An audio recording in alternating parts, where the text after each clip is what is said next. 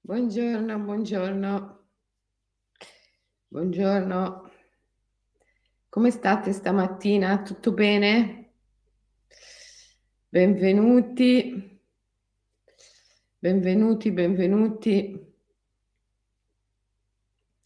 Allora, stamattina, come tutti i lunedì alle 7, parliamo di buddismo e ehm, c'è un tema sul buddismo che molti di voi mi hanno chiesto di trattare. Ieri ho messo anche un post sia su Telegram. A proposito, vi siete iscritti al mio canale Telegram Selene Calloni Williams. Il canale Telegram Selene Calloni Williams è molto attivo, pubblichiamo continuamente la frase del giorno, il video del giorno e, e molti dicono che è utile, li aiuta ad affrontare le loro giornate o a concluderle alla sera, dipende quando sentono, quando seguono, quando ascoltano. E, ehm, canale Instagram Serene Canoni Williams, ieri ho postato eh, chiedendo, anche su Instagram mi sembra postato, sì, sì, anche su Instagram, chiedendo quali fossero i temi del buddismo che vi interessano di più e eh, diversi di voi mi hanno scritto il risveglio. Allora ho pensato di fare questa diretta parlando mh, di risveglio e ehm, allora risveglio mi diceva il mio maestro, il venerabile Gattatera, mh, è quando, è quando tu vedi, quando c'è Vidarshana e mi faceva sempre questo segno con le mani, Vidarshana, vedi in profondità e Vipassana, comprendi in profondità, Vidarshana mi diceva, vedi in profondità, Vipassana, comprendi in profondità. Vidarshana e Vipassana. Oggi parliamo di questo. Eh? Come vedere e come comprendere in profondità. Ovviamente la meditazione rimane sempre lo strumento fondamentale per comprendere e per vedere in profondità. E, ehm, c'è una cosa bellissima mm, di cui voglio parlare con voi e di cui parlai tanti anni fa con Karan Singh. Karan Singh è stato il figlio del, del Maharaja del Kashmir e del Jammu, è stato quattro volte ministro nel governo indiano, ambasciatore indiano. Quando era ambasciatore indiano a New York è stato tra i, tra i fondatori del Temple of Understanding, che è questa, ehm, questo istituto che punta a, a, a, diffondere un sentimento spirituale che vada al di là dei particolarismi di tutte le religioni del mondo e eh, infatti mh, sostengono molto anche la diffusione del, del mantra madre che poi è, è, uno dei cuori pulsanti del, dello yoga sciamanico. Io sto facendo in questi giorni proprio il seminario di iniziazione a custode del mantra madre. Vabbè, comunque sul mantra madre, lo yoga sciamanico, potete trovare tante informazioni sul mio sito. Ho anche scritto libri in proposito, vero? Il, il libro sul mantra madre, i libri sullo yoga sciamanico. Ecco, parlando con Karan Singh, ehm, si diceva che il risveglio, il risveglio della coscienza è possibile solo quando non c'è più religione. Mm.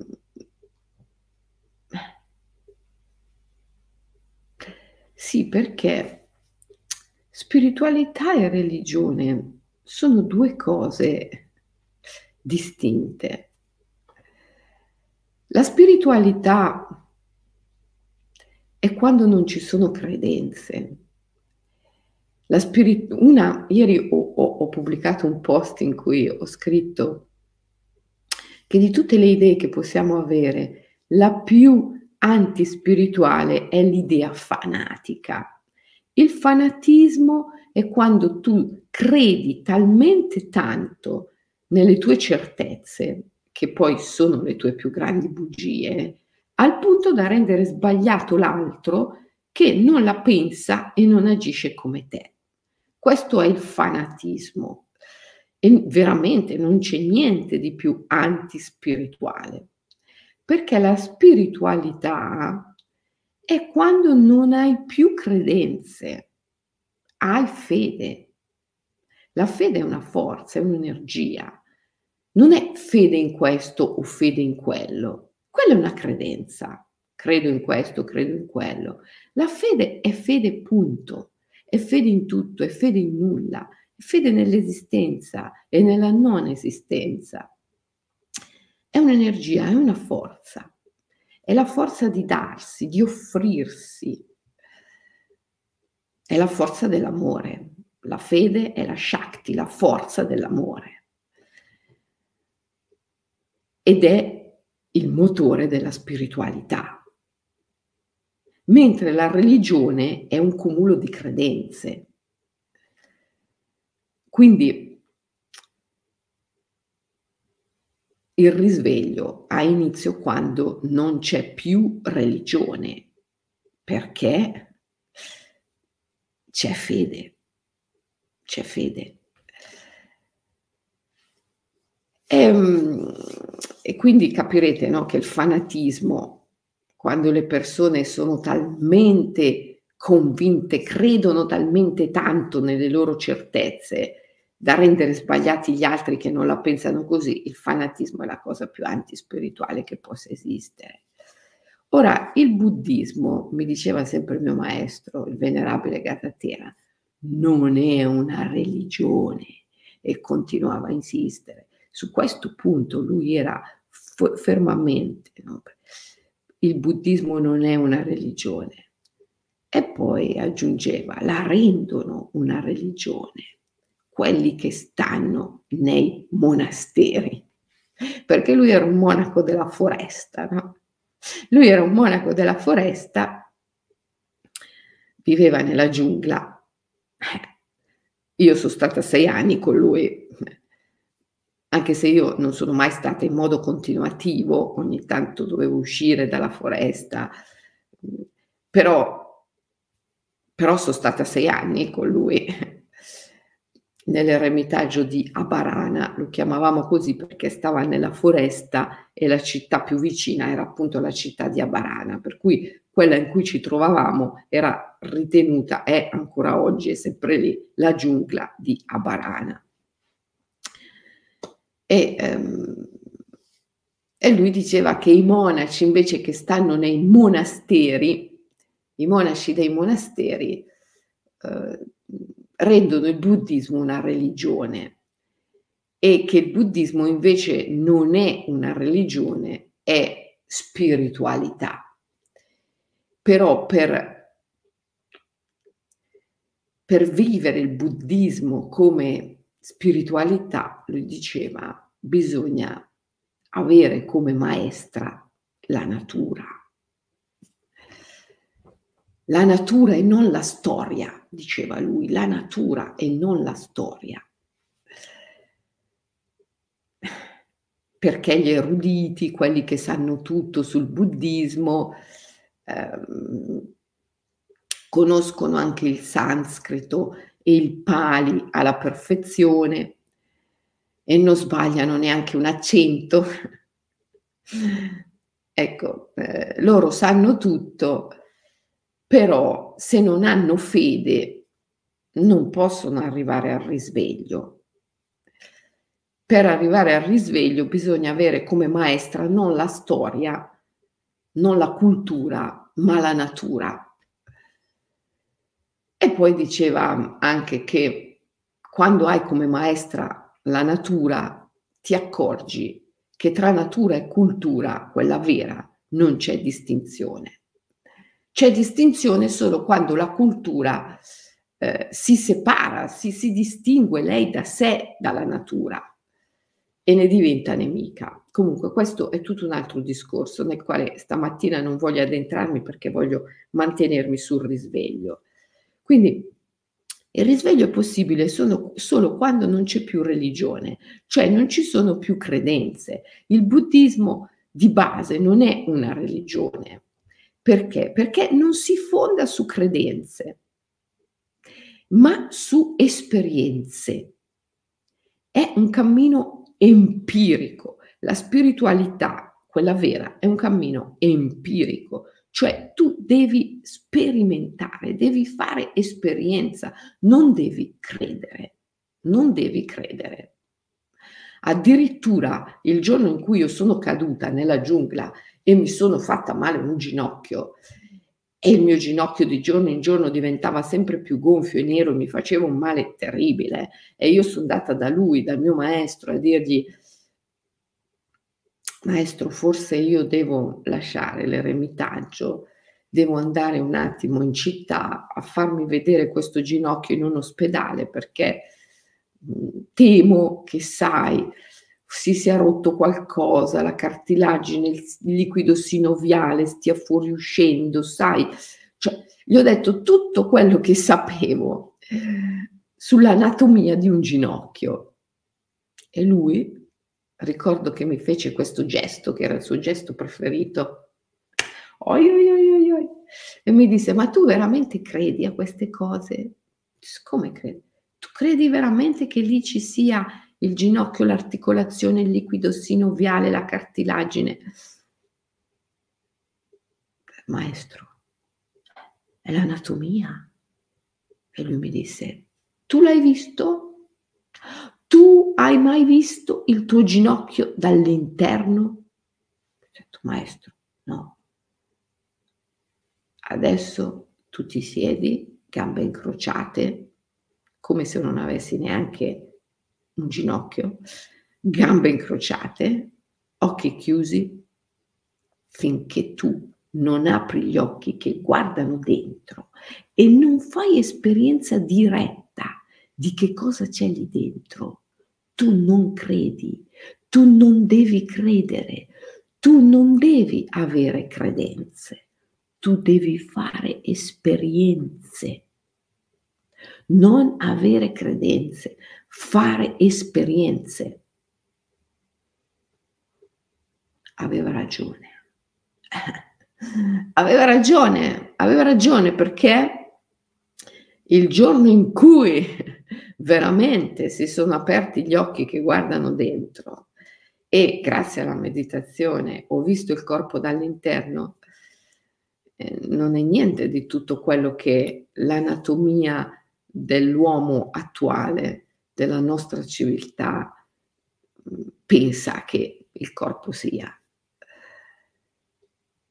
Quando ho visto il corpo dall'interno, io ho visto quello che è descritto nel, nel Dhammapada, nel canone Pali, quello di cui il Buddha ha parlato, un arcobaleno di colori. Beh, diciamo che nel canone Pali eppure tutti i colori sono pure associati alle varie parti del corpo, il, il blu sono i capelli, i peli e le radici dei peli e dei capelli, il rosso ovviamente il sangue, ehm, il bianco, lo scheletro, il giallo, i denti, l'arancione, il pancreas e così via. No? L'arcobaleno di colori, luci, arcobaleno di colori, ma non ci sono gli organi. La nostra cultura, la nostra civiltà ha reso il corpo un organismo per ragioni di potere di controllo, ma il corpo è pura luce che poi è traducibile come pura possibilità il cuore è pura possibilità d'amare, il cervello di, di pensare, l'intestino di provare emozioni, il fegato di perdonare, i reni di purificare, il pancreas è la porta tra i mondi, è la pura possibilità di viaggiare, i polmoni sono la possibilità di essere in relazione, gli organi sono pure possibilità. O come diceva Jung, gli organi sono gli dei, o come dicono gli sciamani, gli organi sono gli antenati, sono pure possibilità che si costruiscono di generazione in generazione, a volte anche si sciupano. Ma non sono oggetti materiali, non sono oggetti materiali. Quando tornai dalla giungla, nella mia famiglia sono tutti medici, mio fratello, che è medico, mi disse, ah, ma se io ti apro, alla R moscia, se io ti apro il torace e ti prendo il cuore e te lo metto in mano, vedi che è un oggetto materiale perché ha un peso, un volume. Ma giustamente, come anche meravigliosamente ci spiega il, l'amatissimo James Hillman, siamo noi, siamo noi che attraverso i nostri sensi, che poi sono operazioni mentali, attribuiamo al cuore un volume, un peso, per questioni di potere, di controllo, perché in questo modo è misurabile, prevedibile e ipoteticamente governabile. Poi non ci si riesce mai veramente a governare il corpo attraverso la mente. Però la mente è questo che vuole, controllare, misurare, prevedere, controllare il corpo. Dunque lo trasforma in un oggetto materiale e attraverso i sensi, che sono operazioni mentali, perché eh, quando vedi, senti, tocchi, gusti, eh, percepisci con il tatto, Ehm, la mente filtra, filtra tra una infinità di possibilità ciò che devi sentire, vedere, toccare, gustare, odorare. Quindi alla fine i sensi sono operazioni mentali, sono filtrati dalla mente. Quindi alla fine la mente trasforma il cuore in un oggetto materiale a scopi di controllo, di potere. In verità è pura possibilità, è luce, Infatti, se tu pensi a altre civiltà che non sono la nostra, che è la civiltà del controllo e del potere, se tu pensi ad altre civiltà, il corpo se lo raffiguravano in modi completamente diversi, tanto diversi che noi non possiamo nemmeno capire come se lo figuravano, però abbiamo delle vestigia, delle, dei resti no, di queste visioni così diverse dalla nostra. Pensate alle civiltà cicladiche, ai corpi a forma di violino delle civiltà cicladiche, pensate alle raffigurazioni ehm, dei, dei, dei, popoli sciiti, sciamanici che ancora oggi sono in Siberia, con queste mani gigantesche, queste teste a forma di raggi di sole. Mm, cioè, l'umanità non ha sempre visto il corpo così, come quello, per usare un'espressione cara a Sciaurubindo, dell'ometto in giacca e cravatta. Questo corpo qui che sta sotto all'ometto in giacca e cravatta eh, non è il corpo che hanno visto sempre tutte le civiltà, è quello della nostra civiltà ed è il, il corpo eh, finalizzato a questa volontà psicopatica generale di esercitare un controllo sulla natura attraverso la mente. Ecco perché non bisogna crederci. Bisogna credere in niente, ragazzi. Non c'è niente di più antispirituale delle credenze. Oggi sono tutti infarciti di credenze, i Novax, i Provax, i Sipax, i Nopax, i tutti infarciti di credenze e non c'è niente di più antispirituale delle credenze. Non bisogna credere in niente, ragazzi. Vuoi essere spirituale? Vuoi puntare al risveglio? Prima cosa, non avere credenze fare esperienze, non avere credenze, fare esperienze. La spiritualità è un cammino esperienziale, empirico, anzi oserei dire che la spiritualità, come dice Noburo Kudado, il mio amico sciamano giapponese, è un empirismo radicale devi essere radicalmente empirico, fare esperienza, non credere, fare esperienza. Il punto è che l'esperienza è valida, è vera, solo nel momento in cui la fai. E questo è meraviglioso. Questo è, questo è il principio pulsante della fede e del risveglio. L'esperienza è vera, l'esperienza è la verità, ma solo nell'attimo presente. Perché se è vera dopo, l'attimo in cui la fai diventa una credenza, non è più esperienza. Eh, cioè, tu non puoi sulla base della tua esperienza costruire una teoria, perché se no diventa una credenza. Diventa una credenza.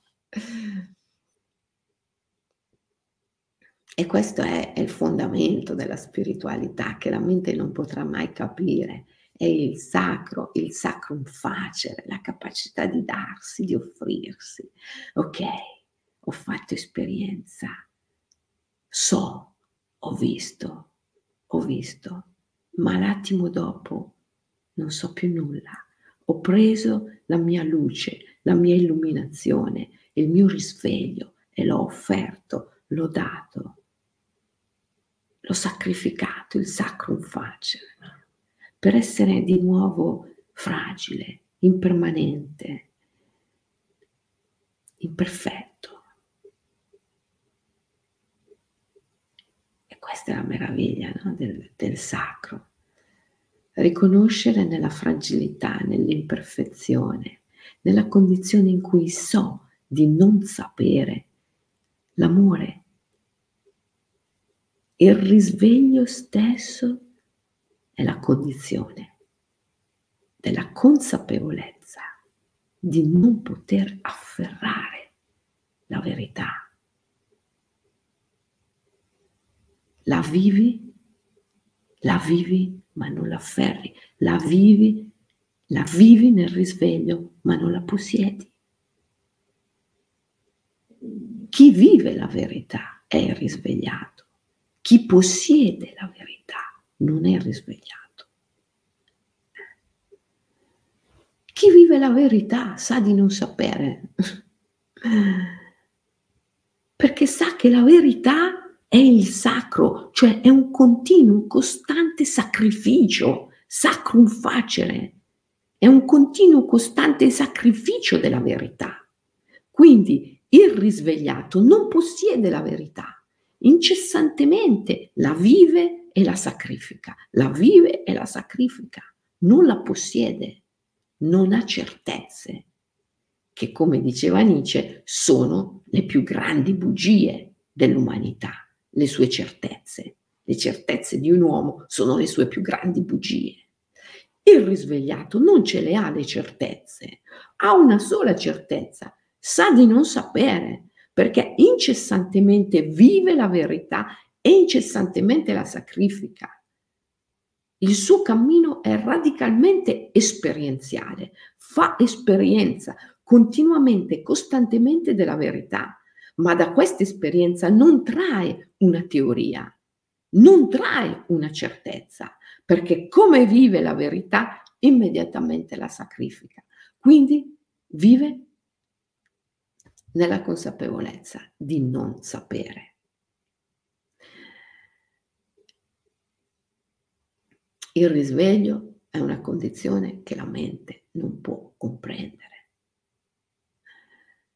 perché effettivamente si, si vive il risveglio al di là della mente.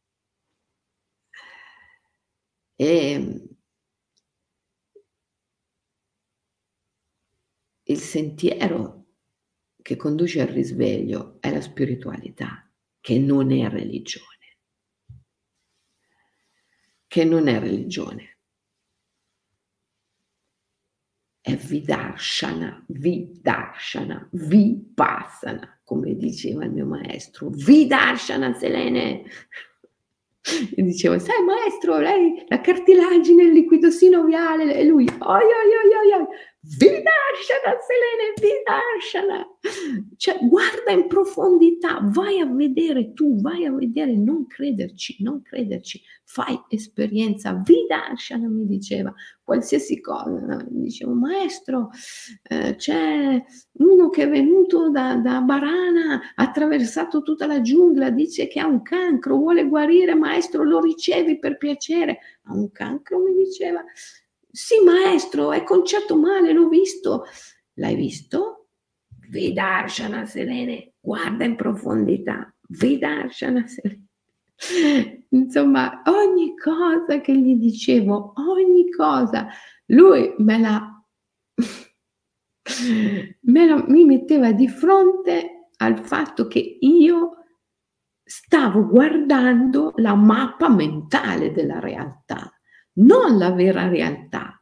Ogni cosa che gli dicevo lui, vidarsela Selene, guarda in profondità, non è così come stai gu- vedendo. Guarda più in profondità, fai esperienza, vidarsana, vipassana, guarda in profondità, comprendi in profondità.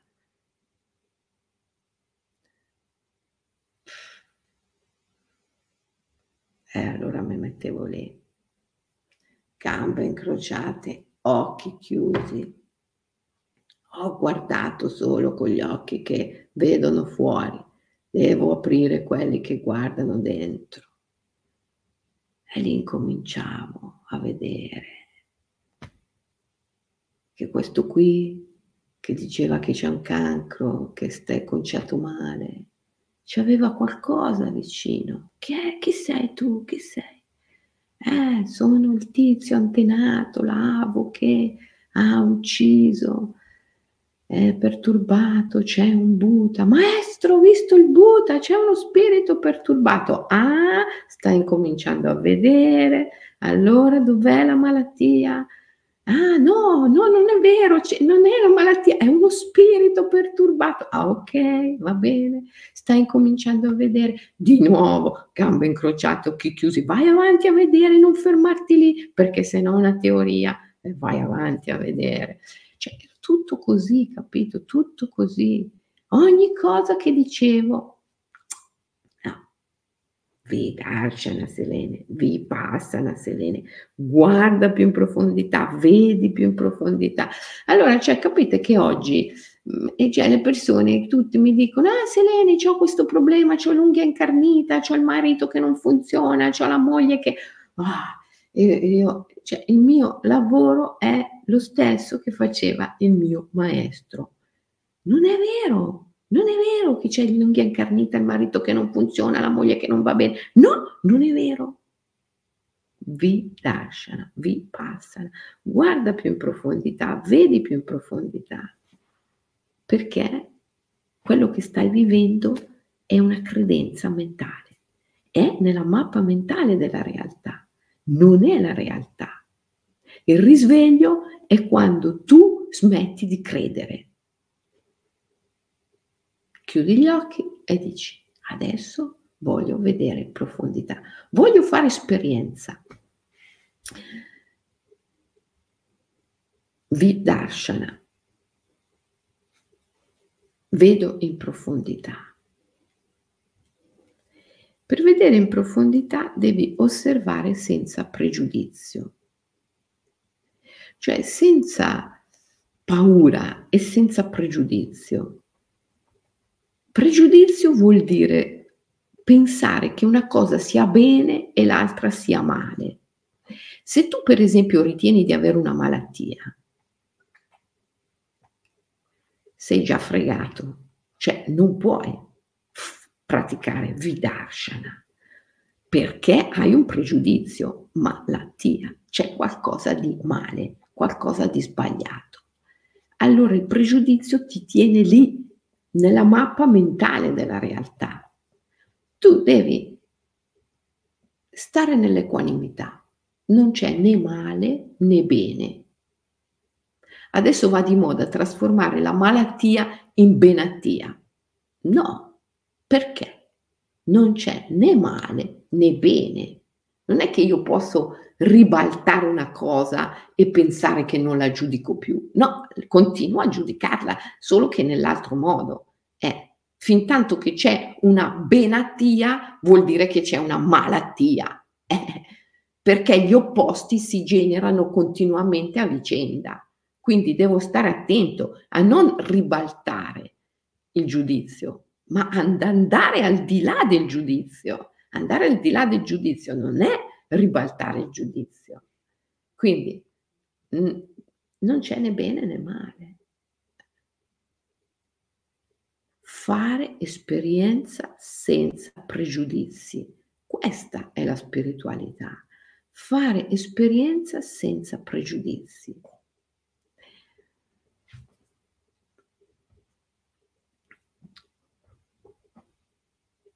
Quando fai esperienza,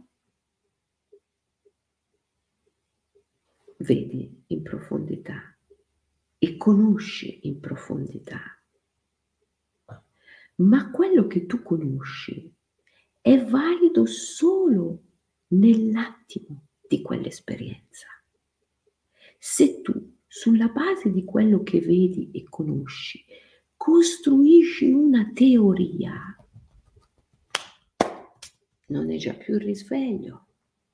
Noi viviamo immersi, annegati nelle teorie e sono anche carine, belle. Te ci sono le, tutte le teorie della medicina allopatica, poi ci sono tutte le teorie delle medicine alternative, poi ci sono le teorie scientifiche, le teorie antiscientifiche, ci sono le teorie cioè, pieni di teorie, no? Siamo annegati nelle teorie, come diceva Ilman, pieni. E il bello è che le persone cioè, sono proprio convinte, capito? Ci credono proprio tanto, che se tu gli dici, guarda, è carino quello che dici, bello, no? Mi piace, suona anche bene, però è una teoria, è una credenza. No, no. Loro ti dicono no, no, no, no.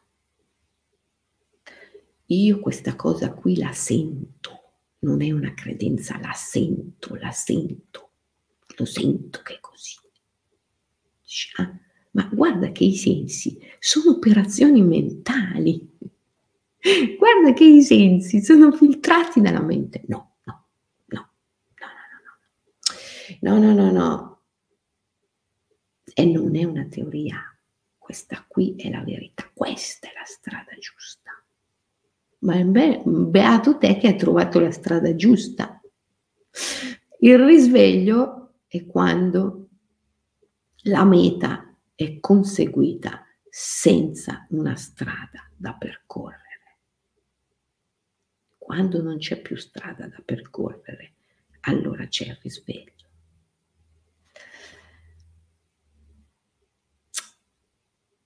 Cioè, e la spiritualità è il risveglio è esperienza.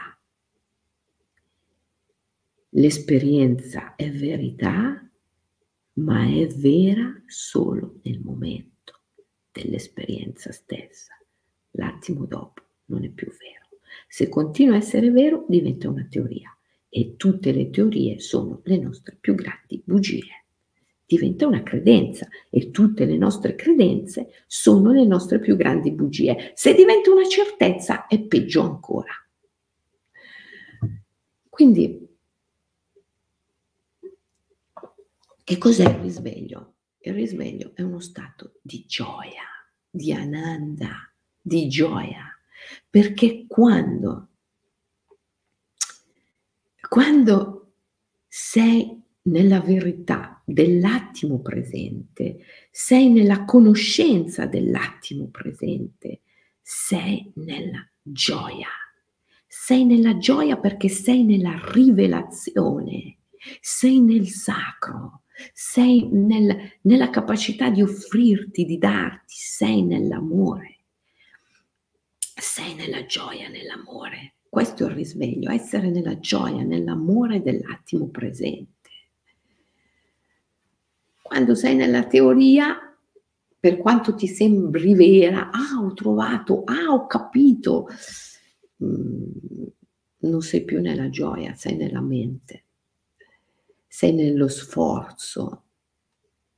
La suprema condotta è assenza di sforzo. Il risvegliato è in questo stato di assenza di sforzo, mm, perché non deve capire niente, non c'è niente da capire. Quando non c'è più niente da capire, non rimane altro che la gioia, l'estasi continua, costante. Anche quella però è pulsante, cioè il continuo in ambito spirituale va sempre inteso alla luce dell'impermanenza, cioè pulsante, come luce di lampo, appare, svanisce, appare, svanisce, appare, svanisce perché ogni cosa che appare, ogni lampo che si accende deve essere immediatamente sacrificato, il sacrum facere, il darsi, l'offrirsi. Perciò tutto appare, svanisce, appare, svanisce.